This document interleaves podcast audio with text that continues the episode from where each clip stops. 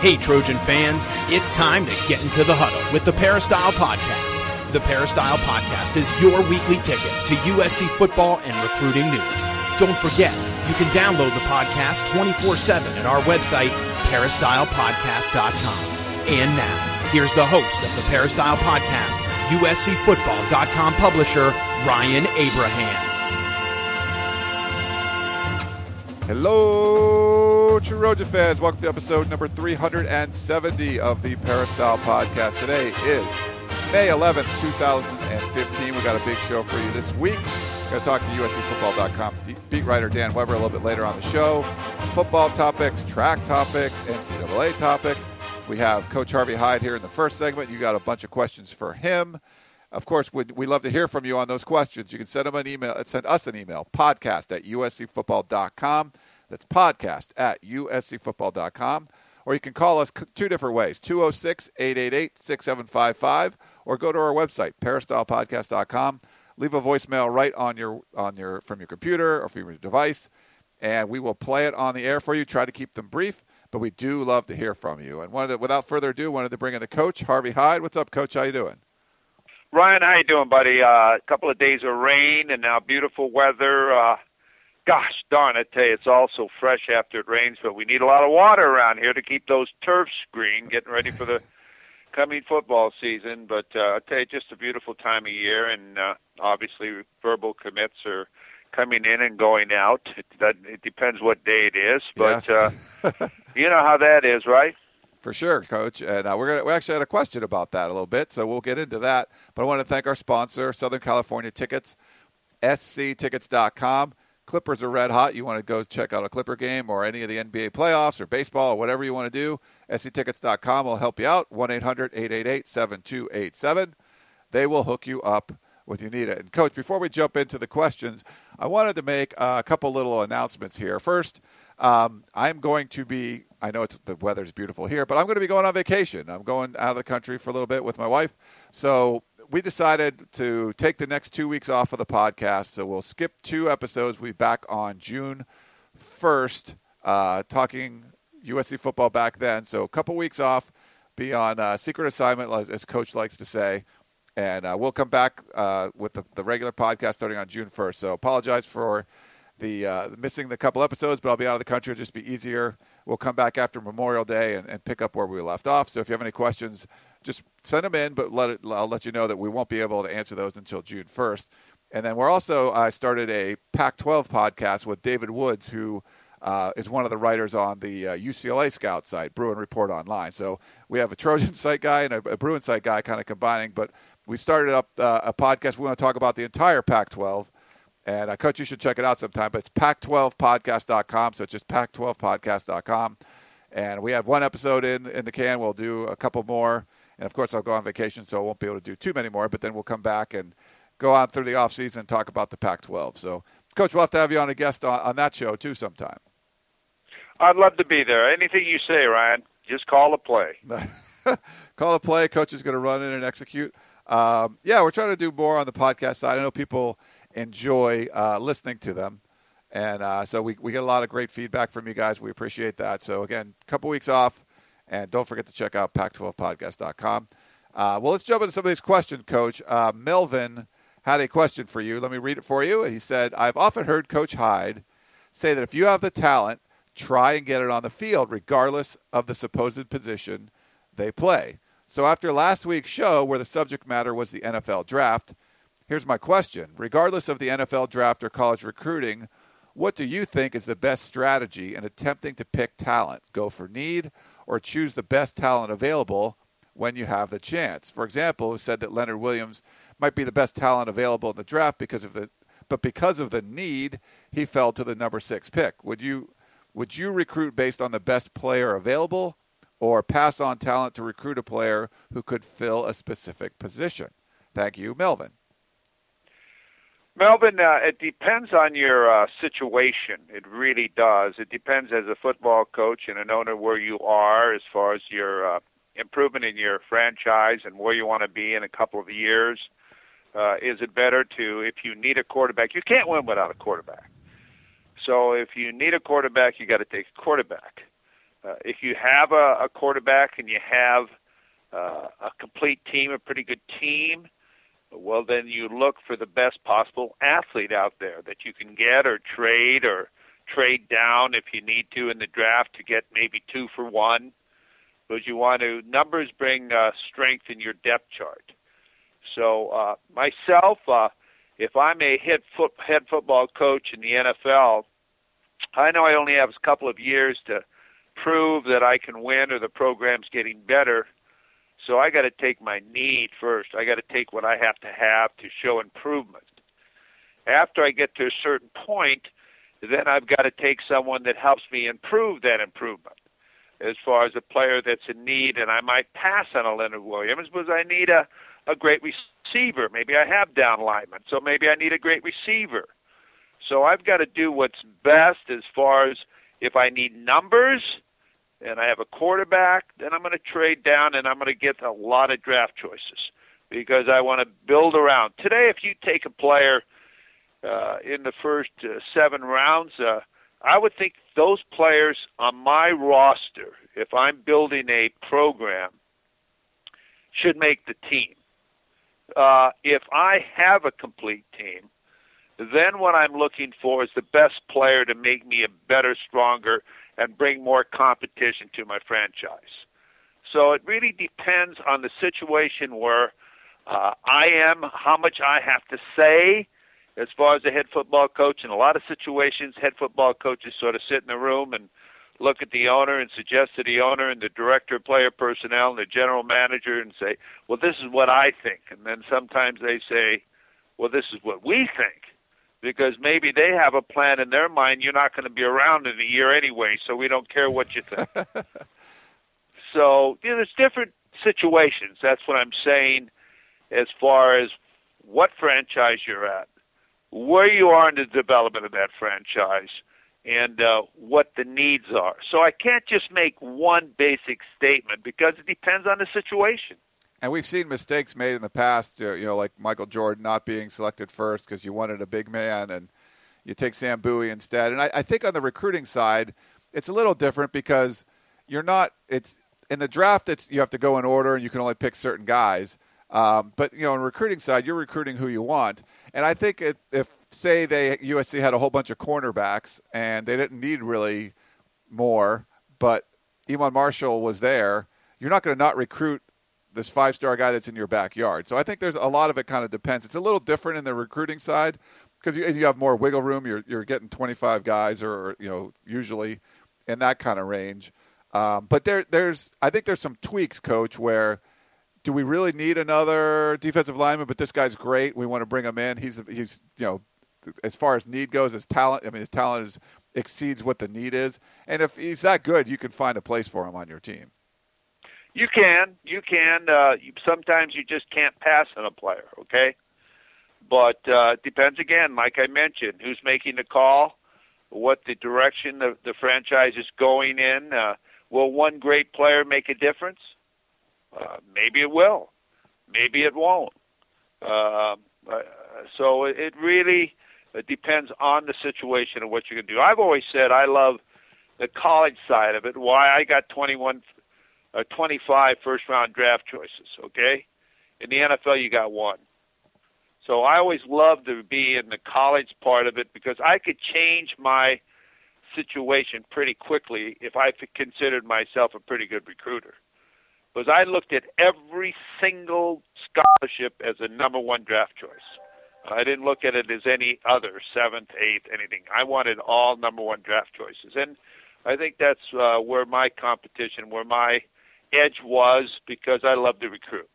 All right. Uh, well, speaking of recruiting, this is uh, kind of a longer question from John in Oakland. I'll read it to you, Coach, and kind of get your thoughts on it. Um, he said, I love the podcast. I learned so much about college football from listening. Thanks very much, uh, John. He said, So the first time in 35 years of following Trojan football, I attended this year's spring game. I enjoyed the afternoon at the Coliseum. However, I read and hear that some fans and commentators complained about the the touch tackling and the lack of hard hitting. I'm not one of those. I remember a time when at the end of the year, spring camp, there was always one or more players injured, and out for the coming year. Wouldn't you agree that it's nice to not be talking about who isn't going to be available in the fall and how it will impact the team? Uh, maybe get your, your comments on that first, Coach, and then we'll get into his question. Well, uh, yeah, it is. It's always nice uh, to say we didn't lose anybody in the spring, and everybody's coming along and they'll be ready for the fall. Depends just where your football program is too, and how seasoned they are, to the type of football you want played in your program. If your program is young and soft, and you need to get it tougher and harder and and work it hard, then it you aren't getting better. You hear me say every day is a work day. You bring your lunch pail. You can't waste a day of practice or a minute of your time because uh, uh, other people are utilizing their time. So you've got to do what you've got to do to think you're getting where you're supposed to get. I had the philosophy that, hey, we were going to try to get tougher as well as good.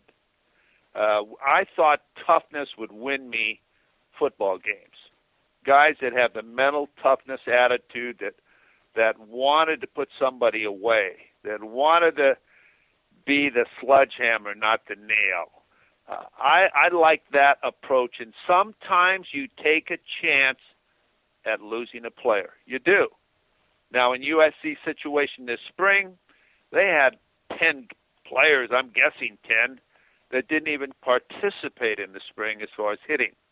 Some went, some of them went through walkthrough drills and so on. Tre Madden and these guys, Ruffin and, and so on, Bigelow, but they didn't get in the full seven on seven stuff. So, uh, if you can, I think you got to. Uh, if you watch uh, now with the numbers coming up for USC in the future, I would like to see it be a physical type of spring practice where you actually get tough and you want to dominate and you want to crush somebody. And it starts in practice. Because remember, you have more practice days than you do game days. Where you get really better is in practice, not in the games. So uh, it's a different philosophy. Uh, yeah. I like. I would rather see us hit it out as often as we can hit it out, and then get well. Hope we don't get hurt, than to go the other way. All right, and uh, well, here's here's his question. Uh, he said, "At this time of the year, I don't really care about which recruit is committed to USC or any other school. It's way too early." Uh, so he's not a big recruiting fan. Don't don't let everyone else listen to that. We love to follow recruiting. he says most kids uh, haven't even done all of their official visits, and if a, and if they commit to a school, other schools can still continue to recruit them. So I expect there will be defections, and some of them will be painful. USC has 23 scholarships to give in 2016 and has given out 89 offer letters. Subtract the seven commits in USC, uh, and th- th- excuse me, uh, subtract the seven commits to USC and those committing to other schools, and that leaves 55 kids out with USC offers for 16 spots. Given the strict NCAA rules on uh, c- you know, contacting recruits during the year, how do the coaching staffs ensure that they won't fill up their allotment of scholarships on or right before signing day? More and more five star players are waiting until signing day to hold big media events announcing their selection. Uh, how does the school keep all those kids with offers from sending their commitment faxes first in the mo- first thing in the morning, and then locking up all available scholarships before breakfast? And he said, finally, does the school have a right to retract an offer, uh, an offer letter on signing day in order to keep a spot or two available? Thanks and fight on. John from Oakland. So kind of recruiting stuff, uh, Coach, but wanted to get your thoughts on it. Well, you know, it's impossible just to offer 25 scholarships and get 25 kids, or 23 scholarships and get 23 kids. You've got to offer many more to get that. And remember, a verbal commit doesn't mean anything. A scholarship from USC offering, and if someone accepts it, means more as far as to the public eye and to high school coaches that a verbal commit from a high school kid that changes his mind.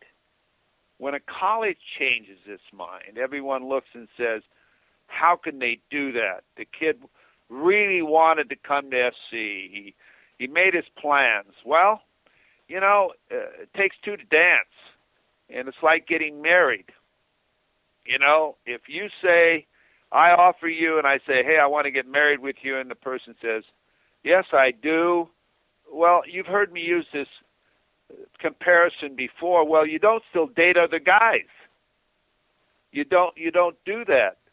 I want to hear someone say, "Coach, I'm committed. I'm done. I'm not visiting anybody. I'm changing my phone number. Here's my new number." I thank everyone that's been recruiting me. Now, I save a scholarship for that guy because I've got to be careful who I offer to too. I've got to make sure I just don't offer to offer. I've got to offer so that if I get a commitment from this guy, I want him. And if he says I'm not going anywhere else, I'm committed to this guy. But it's very difficult for coaches to be committed to a guy because he changes his mind. And he also says, yes, I'm a USC commit, but I still want to take the rest of my visits. Then is he really committed? So, can you hold a school responsible for saying he offered me a scholarship, and then when I decided again I wanted to go there, I didn't have one? So, when you offer a scholarship, you want that person that if he accepts it to say, Coach, I'm there. I want to come. It's done. And these are the type of players you feel you can win a Pac 12 championship with and a national championship with. So you just don't offer to offer. You got to offer to get a good, strong commitment. Now, coaches and players play themselves along. Like coaches will say, I'm not expecting to get this guy, so we've got to recruit others. But in case he has a change of mind and wants to come to USC, we'll find a scholarship for him by slow playing. This is what you call slow playing another recruit we offered. And that means all of a sudden you're not calling him as much. Uh, there's the less contact between that recruit, and that recruit reads between the lines and says, wait a minute, Washington Washington called me five times a week, and I haven't heard from USC in a month. Well, that sort of gives a clue to that kid. Hey, maybe that's a little shaky, and I don't want to go to a school that doesn't really want me. And then all of a sudden, you see a decommit and you see someone going somewhere else. So there's ways of doing it where uh, it's not professional, but it's done but then again, you've got to look at the coach's side of it as far as players coming up to the last minute that have committed and then go somewhere else. So you've got to be able to offer more than what you're going to get, and you've got to make sure that all your offers are the type of scholarships that can help you win at your level. And uh, just so people know, I think a lot of times, Coach some of the fans will look at the recruiting aspect like almost like a video game where this is an official offer. He got a letter, and there's a lot more back communication of what's going on. Where the coaches, you know, what if they're someone that's not as they're not as high on, uh, they don't. Maybe they won't communicate as much anymore. Maybe they'll have an open communication saying, "Hey, you know, I don't think you're going to end up playing here. Why don't you look at other schools?" And so there's there's an understanding I think that goes on, and there's some communication or lack of communication that you kind of get a good feel for what's going on with the recruiting process. But it's it's usually not. I don't I don't think you're ever going to be in a situation, coach, where oh we t- we took a we got a commit from a guy or we got a fax from a guy that we didn't want. Um, or, or we wanted somebody else instead. They'll work that out, and they will make sure. Hey, they'll talk to the kid. They can do something else. Now you might, you don't want to do it in the wrong way. You can burn some bridges and things like that. But you're not. It's never going to come down to at the end. Oh, we, we lost on somebody because we had to take his commitment. I, I just don't remember anything like that happening before. They work those kind of things out. You you're going to get the guys that you want as as, as long as you have enough spots for them.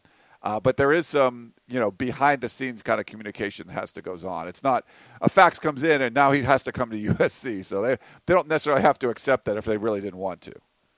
No, you're right. Uh, but again, you have to be very careful not to make a mistake. Yes. And uh, a lot of co- schools, and including USC, have made a mistake. Their evaluation has not been one that really has been a player that can play on that level, or is mature enough to play on that level, or they forecast him to develop into a level and we're not getting into names or examples on that, but it happens. If you make a lot of those mistakes, you're not going to be around long. Yeah. So uh, And it I- happens. And I think the key there, though, is it's the coach's mistake. I think the question was kind of referring to as a three-star kid that we offered, uh, you know, six months ago, and he sent in a fax, and now we can't take the five-star guy on signing day. Like that doesn't happen. Like you don't have to worry about that. If a coach makes a mistake, it's it's his mistake. He decided to take this player over that. Uh, that's what you should worry about more than faxes. Too many faxes come in, in the, on si- signing day morning, and all your five stars can't come to school. Like that's that's not realistic. That doesn't happen. Um, Nope. You always you always get the uh, you always make sure you have a scholarship for that happening. Yeah.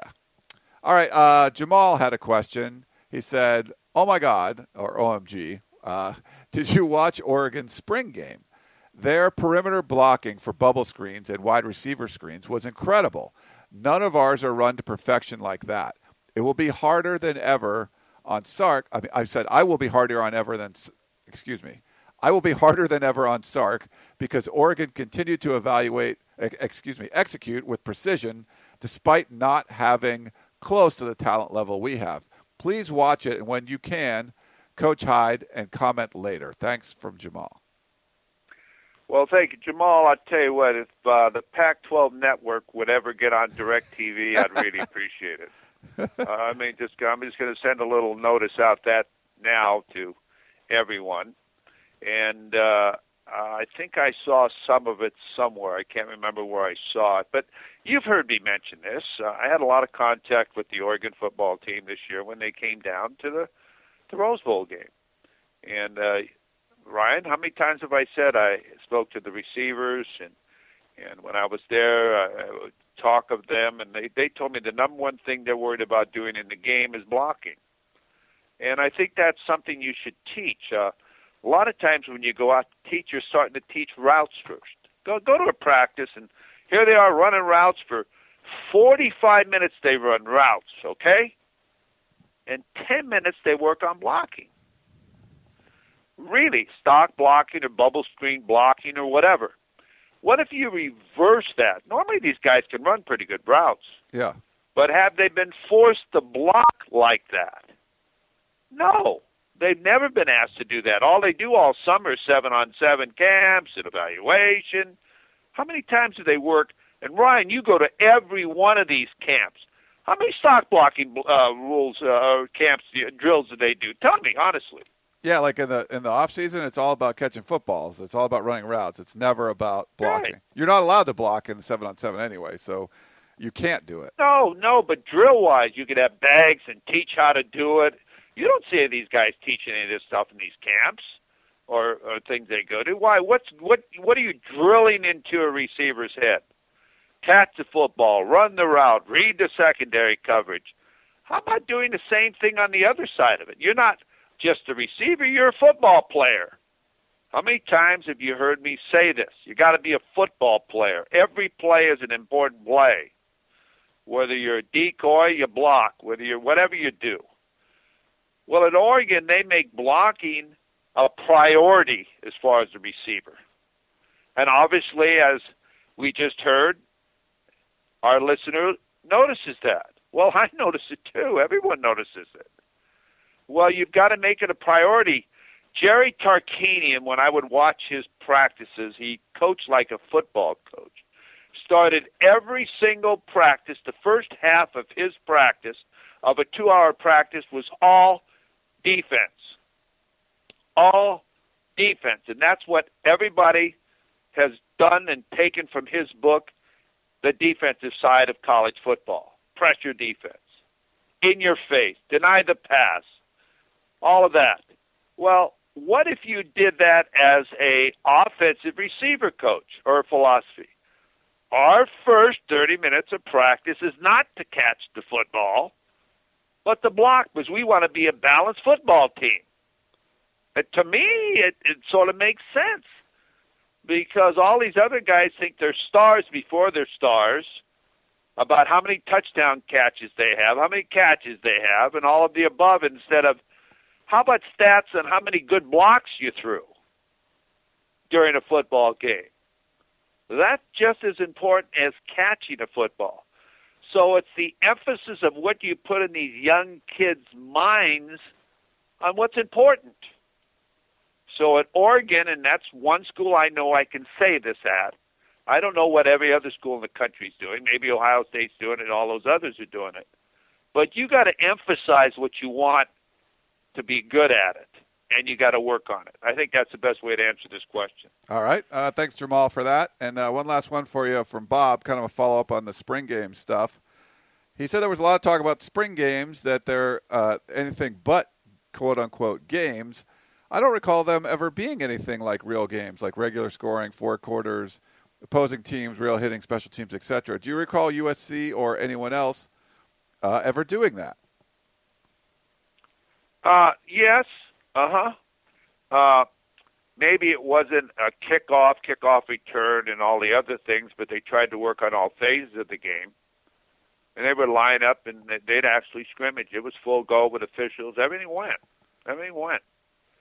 It, uh, the head coach would be in charge and sometimes sit in the press box and he'd give his defensive coordinator one team and his offensive coordinator the other team and and I like what they're doing now. Uh the way they name the different teams like it would be USC one team and Trojans the other team. Uh and uh use the name of the school and the mascot as the two teams. Uh, not that USC does that, but other universities have. And you get after it.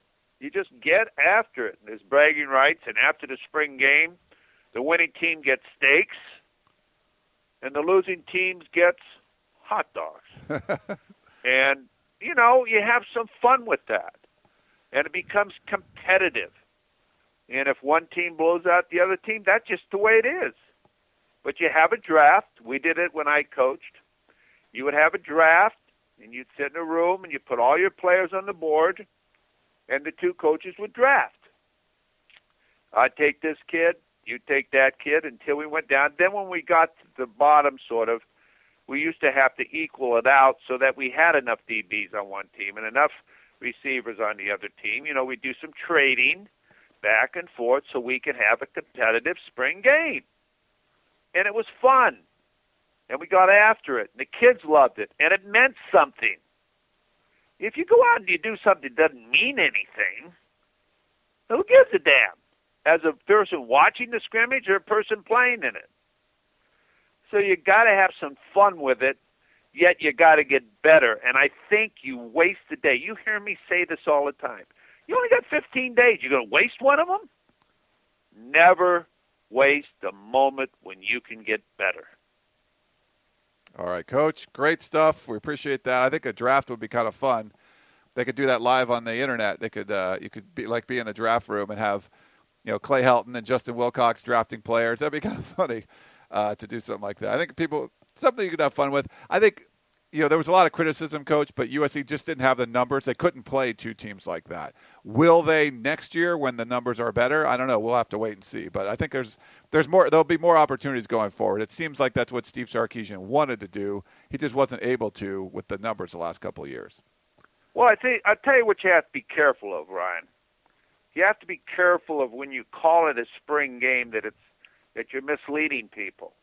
That it's not a spring game; it's a spring showcase where you're just going to show the people who the players are, what you're doing, blah, blah, blah, and it's more like a circus, okay?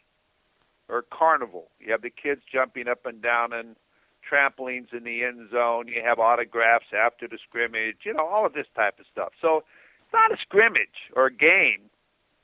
It's a showcase. Showcase. And when people understand what they're going to go and see, then they're not misled. But there were 23,000 people there, so people are excited about USC Trojan football. Yeah. All right, Coach. Well, great stuff, and uh, thanks for uh, joining the show again. We'll see you in a couple weeks when I get back from my vacation, and uh, thanks again for answering all the questions. And uh, thank all of our listeners out there too for uh, checking in with us. Don't forget Southern California Ticket Service.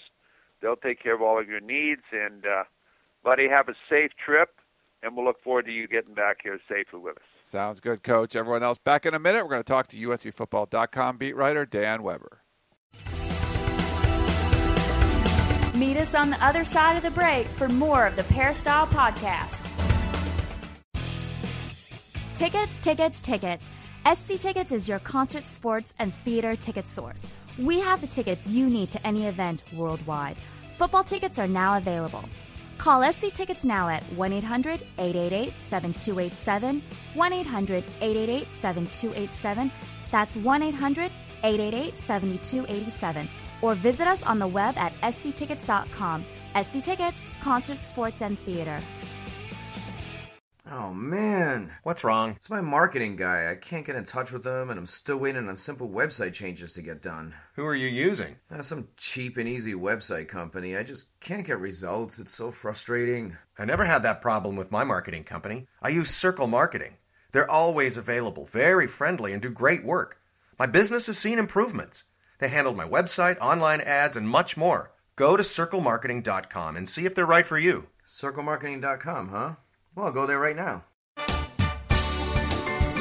We now return to the Peristyle Podcast and your host, Ryan Abraham. We are back here on the Peristyle Podcast with US, USCFootball.com beat writer Dan Weber joining the show. What's up, Dan? How you doing? Pretty good. Pretty good. Good to be back. Uh, start another week. Graduation week at USC. Kind of a neat time. Yeah, and uh, you had a you had a great story about um, USC uh, graduations, and we actually had a question about that. Um, so Earl in West LA wrote in and said, uh, "Inside Troy." He's talking about my Twitter handle at Inside Troy. Indicated that Zach Banner was one of several Trojans on the current roster graduating this week. I'm amazed that Banner and former Trojan Dion Bailey could finish a four-year curriculum in three years while playing football at USC. Any thought on how they accomplished this in less time than most students? I mean, I think you know that was their goal. I mean, they worked at it. Uh, one of the advantages now is the kids stay here year round. Uh, they train year round. They you know they go to summer school, and um, uh, they've got access probably to more classes, uh, say night classes, things like that, um, and maybe more uh, ability to do the kind of classes where you know you maybe only meet once or twice a week, but you know you you have more opportunity to do you know stuff independently and all that. But I think if you want to, uh, you can do it. And uh, you know if you're you know if you decide you know I'm going to do this, uh, you can get it done. I mean actually there's 13, 13 guys who could be starters coming into next fall, who uh, who will have their degrees. That's that's pretty amazing actually. Yeah, I mean it's uh, the, the numbers. I think what was it, thirty-two or something total players graduated. and- 35. 35. 35. Okay.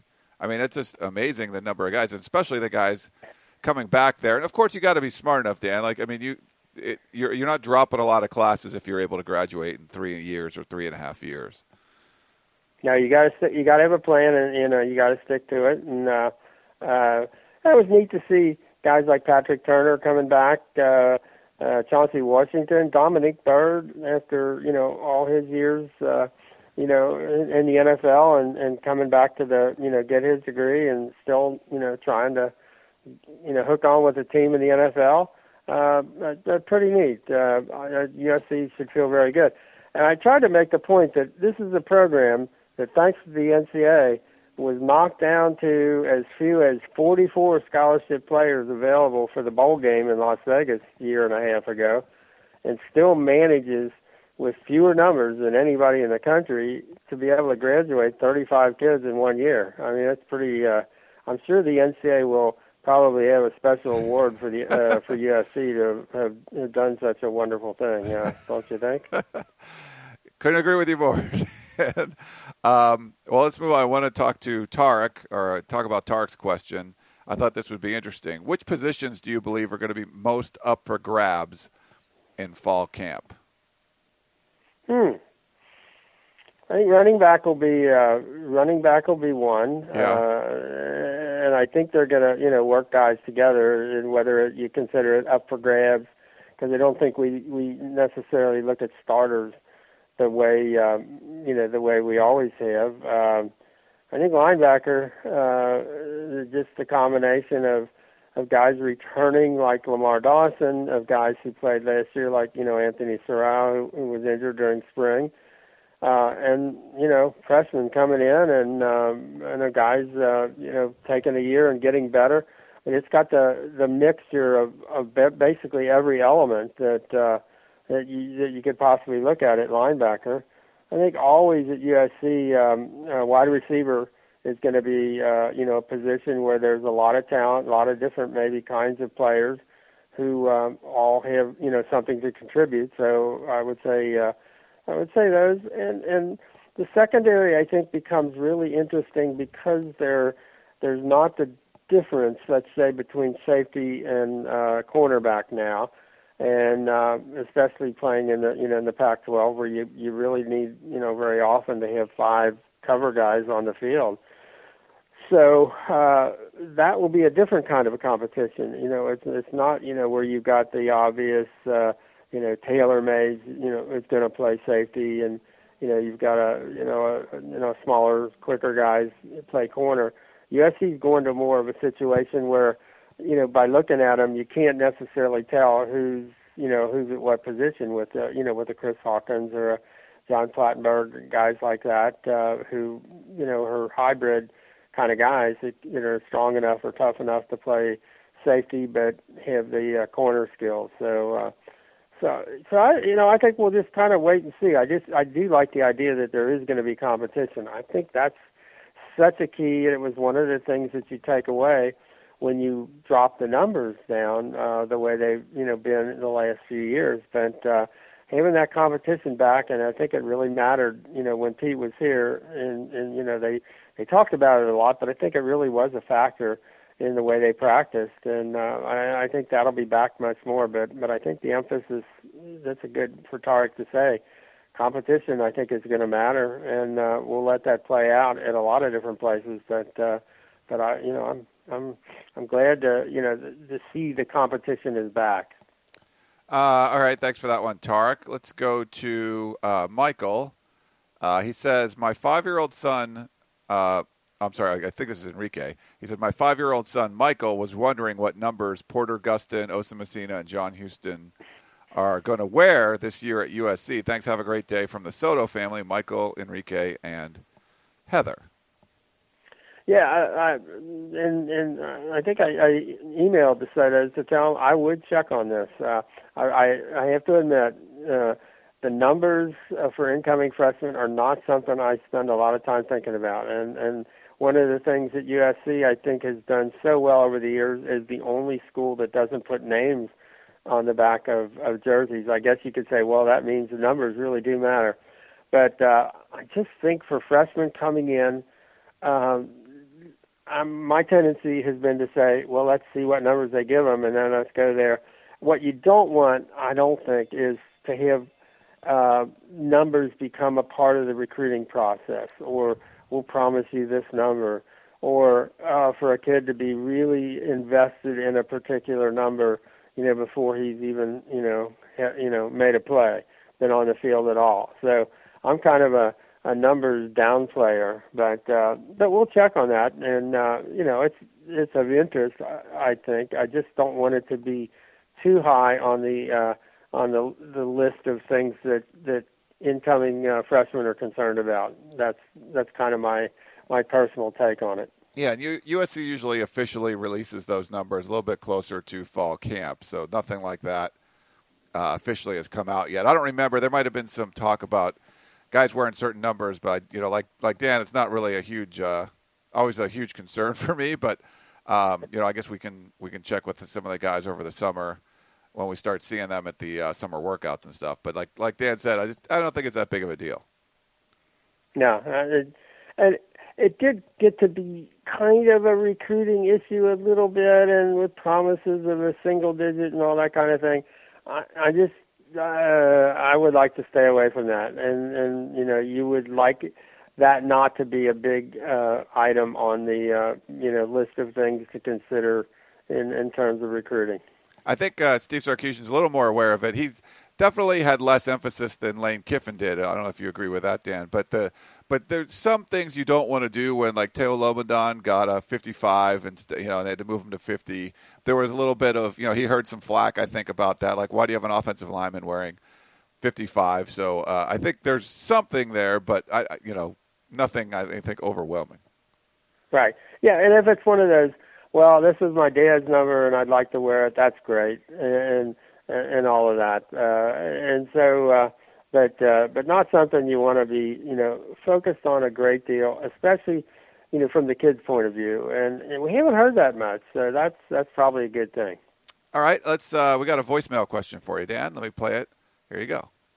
Hi, this is Sean from Northern California, a Trojan here, and I am getting more and more frustrated waiting to see if Pat Haden and or anyone else at USC is going to do anything about the latest NCAA uh, list of lies that's come out um, as it relates to uh, obviously the persecution of Reggie Bush.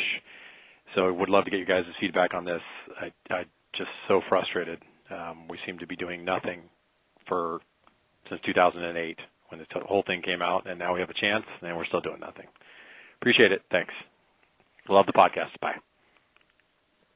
Now for uh, for Sean, I hear you know you know the people that seem to know keep saying don't give up. They're they're getting something ready. They're doing something. Uh, we'll see. Uh, I'm not sure why you know the timetable would be. Well, we'll wait till the other 200 pages come out uh, sometime this summer. Uh, we hope and uh, at that point, USC will, you know, will act or make their point.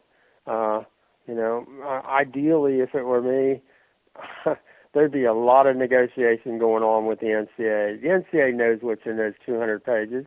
USC ought to by now have copies of those 200 pages from the NCAA, and the negotiations should start there. With uh, once you give us those we'll decide where we go from here. And if you don't give us those, that will, you know, impact our decision. But, you know, we're actually, you know, in, we're getting ready anyway to make a move. We're not going to sit here. We listened to you. We believed you. Now we know you lied to us.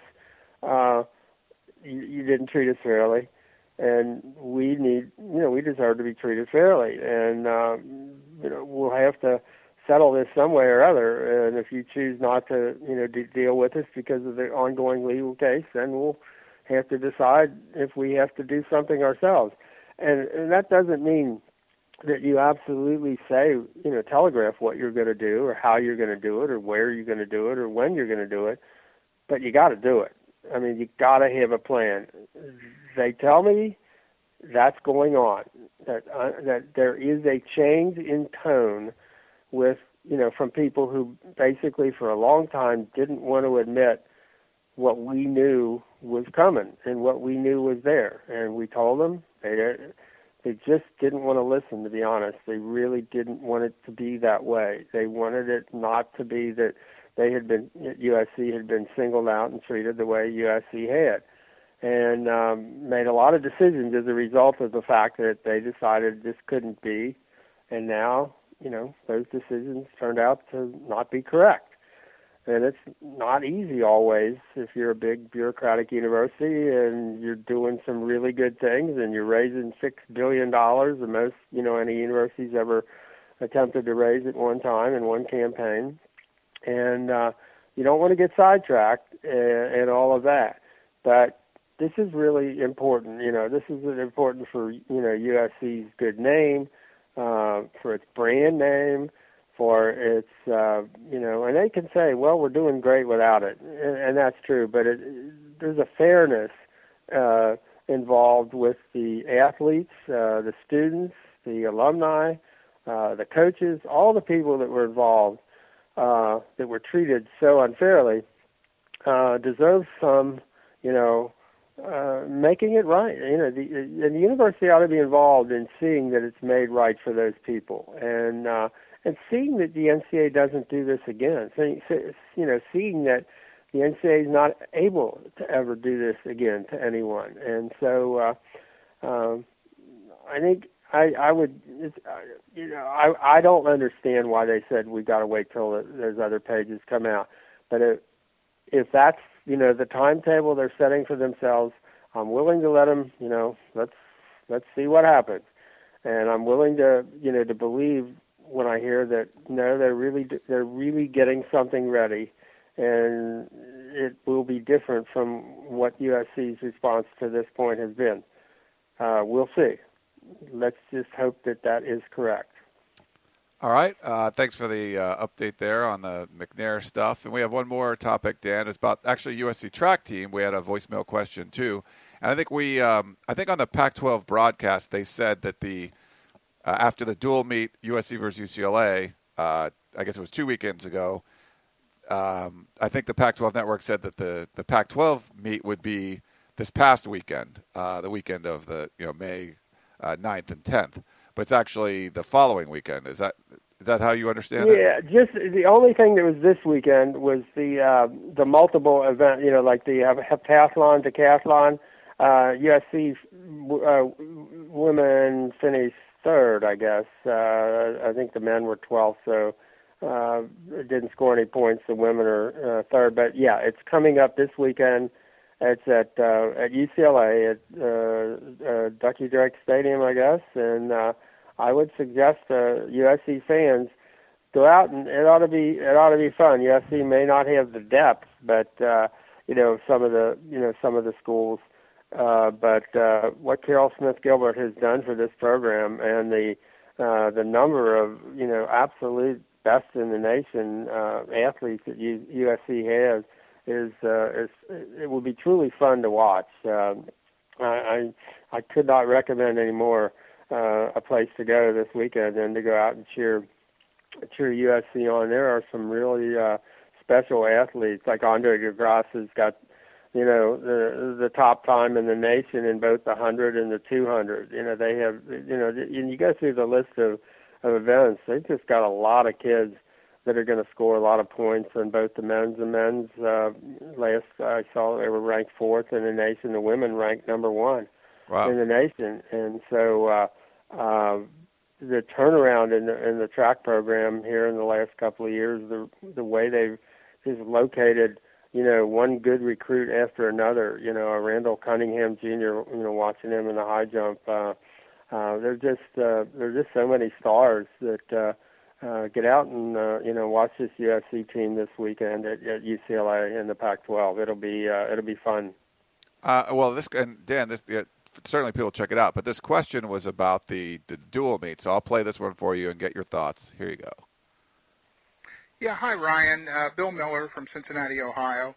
I don't know if anybody uh, watched the Pac-12 network on the track and field uh, meet yesterday from uh, SC with UCLA, but I thought it was fascinating. They opened with the fact that they had two announcers that were both UCLA people, and uh, I tuned in kind of late, and they were jumping up and down more or less in their voices, saying UCLA's won because this broad triple jumper had uh, come back to win with a leap over 50 feet. And they were really excited, and they said, yep, they've got 83 points.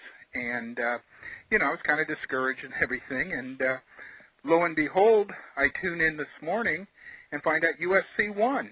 So I'm just a little disappointed that we couldn't have someone from USC, at least on the broadcast, to make it a little more impartial. But uh, again, I think it just shows that maybe graduates of UCLA have trouble pe- counting past 80. anyway, thank you very much, Ryan, and have a good day. Bye. Yeah, uh, I'll say this: to Bill is a uh, a great USC fan uh, at my old stomping grounds of, of Cincinnati, and uh, got to meet him at the uh, Boston College game last year. I had a great time, except for the game. Uh, but uh, it was interesting nobody knew what was going on. I was sitting in between the track announcer and the uh, Pac-12 booth, and sitting next to Dave Tuttle, and we had two different scores because uh, there was a disqualification on the uh, the 400 meter hurdles that uh, where DJ Morgan ended up with third. There was a disqualification of a, U- a UCLA guy, and that point uh, going from UCLA to USC was the difference. Uh, and yeah, the the triple jumper for UCLA, you know, went way past all expectations on his very last jump and and, and ended up winning. And it and we basically people were sitting there and we said, well, it's either this score or that score. Either USC, you know, if they win the you know the final uh, uh, relay race, they win by a point, or have they already lost by a point? And we couldn't, and we we didn't know for sure. And I think maybe uh, the UCLA guys doing the broadcast kind of went with the uh, the UCLA uh, possibility. Uh, probably it should have been, and and I they compressed the meet to two hours, so there was a little bit of a time constraint in terms of you know how much time they had to really figure it out on the on the Pac-12 broadcast, but uh, but it probably should have been one of those. And I think I was live live blogging at the time, and I basically said, I think UCLA uh, is only up by four, and if USC wins the five points, you know they win the meet. Uh, but uh, but I wasn't sure, and I basically said I really don't know right now uh, what the actual score is. Uh, we've got two different scores, so so I won't blame them too too much for for not getting the score right. Might blame them for being UCLA graduates. I guess uh, would would be the way to go with that one. Darn exciting. I mean, it was it, that was as exciting as you could because USC was down. Uh, I mean, they were down 31 to five in the women and the men. I can't even remember uh, how big a lead UCLA had gotten in a lot of events where USC just doesn't have any any athletes. They just, you know, the, with a private school and the limit of 12.6 scholarships, you just run out of bodies. Uh, where you know a state school has the ability to have a lot more kids walk on and you know or, you know and share uh, you know events where USC just has more stars and more you know they can win more the you know the events that you know the glamour events, but uh, there are just some that you know and they fall way behind, and uh, that was uh, one of the reasons it was so much fun.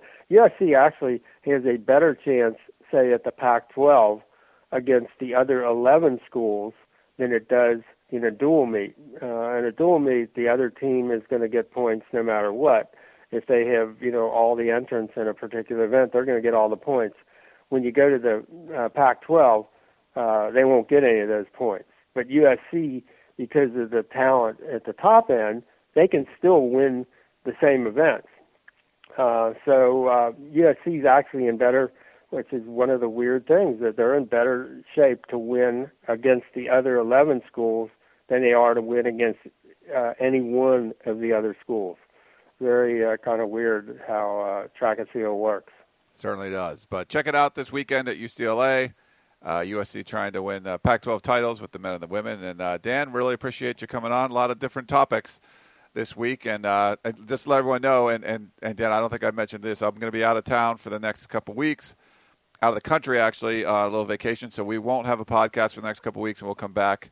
Uh, I guess the date will be. Let me look real quick and make sure. But two weeks we should be down. Uh, it looks like June 1st will be the next uh, podcast. So hope. And I'm thinking that probably will work with kind of about the time. That's about the time we we would expect them to be back out on uh, you know doing some summer throwing and having the you know the freshmen starting to you know to filter in who we haven't seen uh, thus far. So that's good timing. Yeah, I think so. Take a little vacation, come back refresh. So uh, sorry about the podcast being gone for a couple weeks, but you definitely will be back June 1st, and you can still check out uh, the Pac-12 podcast. And we will uh, we appreciate you coming on, Dan, and uh, we'll talk to everyone else real soon. That sounds great. All right, thanks, Enjoyed Dan, it. and thanks everyone else. Back in uh, June 1st for the next Peristyle podcast. You've been listening to the Peristyle Podcast, presented by USCFootball.com. Be sure to tune in next week for the latest news on Trojan football and recruiting. And don't forget, you can automatically download the podcast directly to your smartphone or tablet for free. Just click the iTunes link on peristylepodcast.com or search for Peristyle Podcast at the iTunes Music Store.